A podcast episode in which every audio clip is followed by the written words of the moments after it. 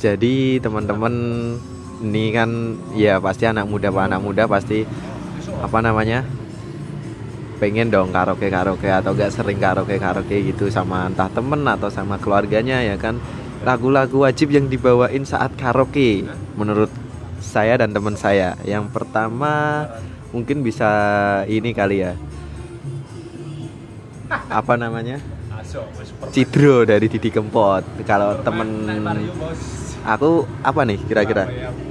Mungkin pamer bojo lebih asik. pamer bujo yang apa namanya di sela-sela rapnya ada cendol dawetnya itu ya? Iya, cendol dawetnya. Lebih asik itu. entah itu lagunya yang asik atau emang anda taunya cendol da- dawetnya aja?